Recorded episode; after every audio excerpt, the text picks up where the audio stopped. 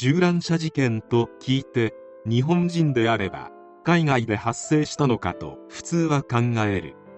しかし安倍総理の事件が記憶に新しいが日本でも銃による事件は数こそ少ないがある。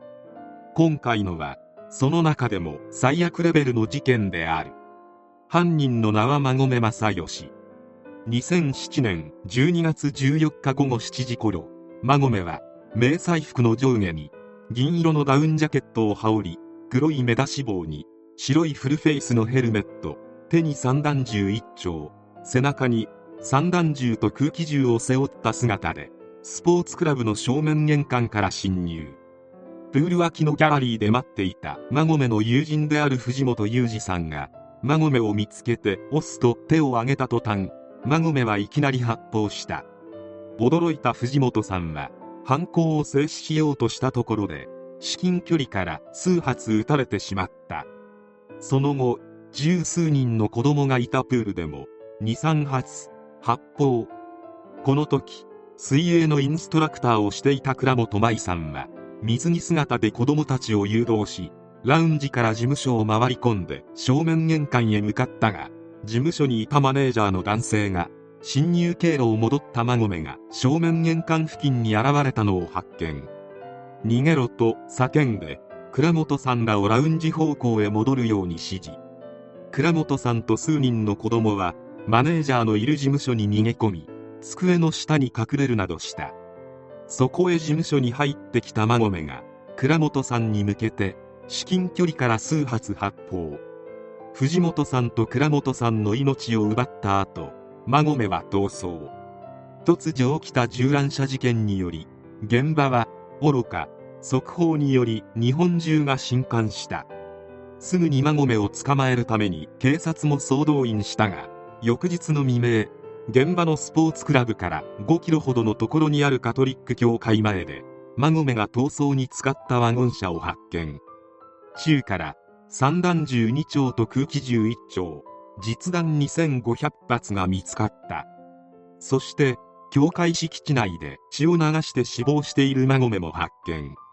迷彩服姿の遺体のそばには散弾銃1丁も見つかり状況的に自ら命を絶ったようであった。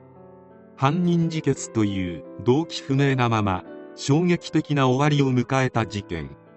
しかし亡くなった倉本さんの直近の行動などから馬込がどういう意図でこのようなことをしたのかということがおぼろげながら見えてきた。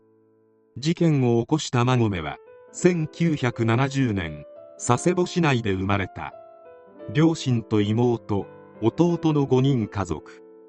地元の中学を卒業後佐世保工業高校県外の大学に進学したが中退し電気会社に就職したが間もなく退社。地元の病院で看護師見習いをしていた。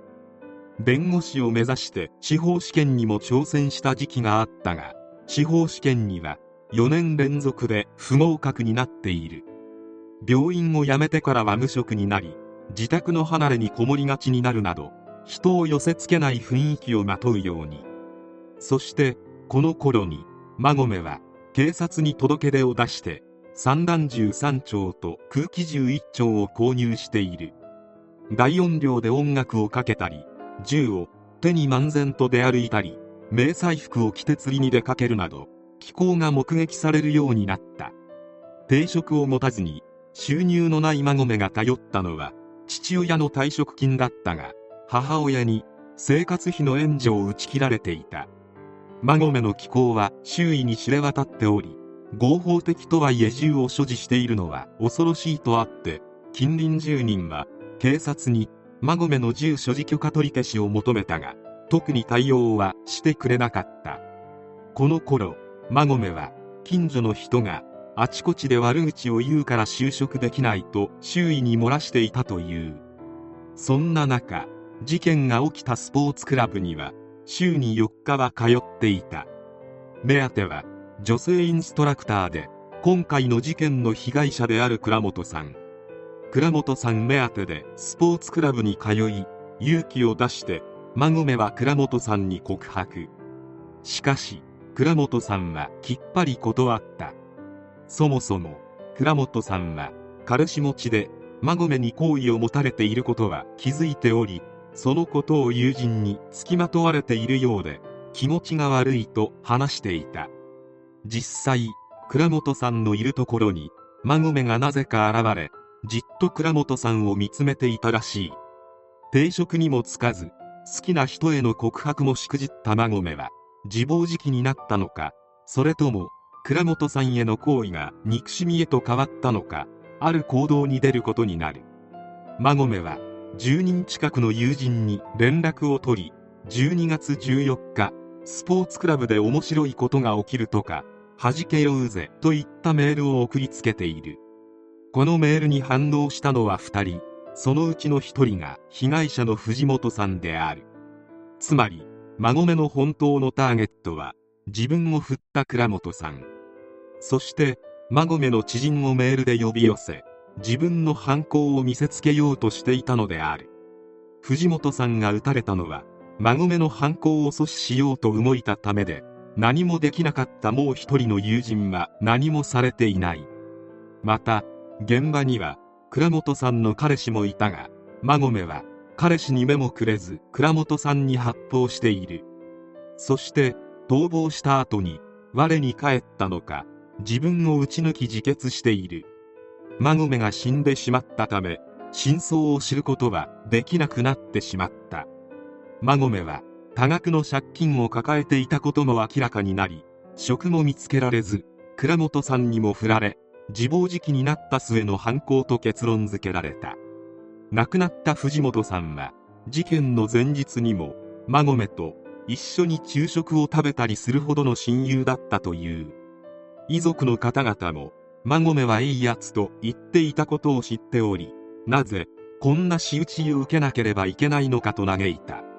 この事件では生活が破綻していた被疑者が銃を合法的に所持していたことその機構から近隣住民が警察に銃所持許可の取り消しを再三求めていたにもかかわらず特に対策が取られていなかったことから法体制や所持審査の在り方が問われた。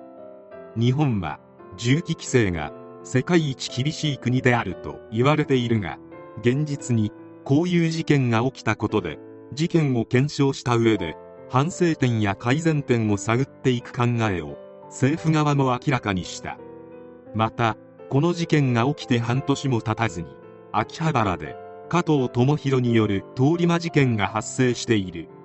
そのため改正銃刀法が成立し施行された。もし自宅の周りで気候が目立つ人が銃を所持してうろついていたら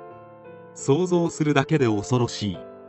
馬込に呼びかけられた同級生らはスポーツクラブに行っていたら自分も撃たれていたかもしれないと恐怖した。またこれは偶然であろうが佐世保は日本犯罪史に残るレベルの凶悪事件が定期的に起きている。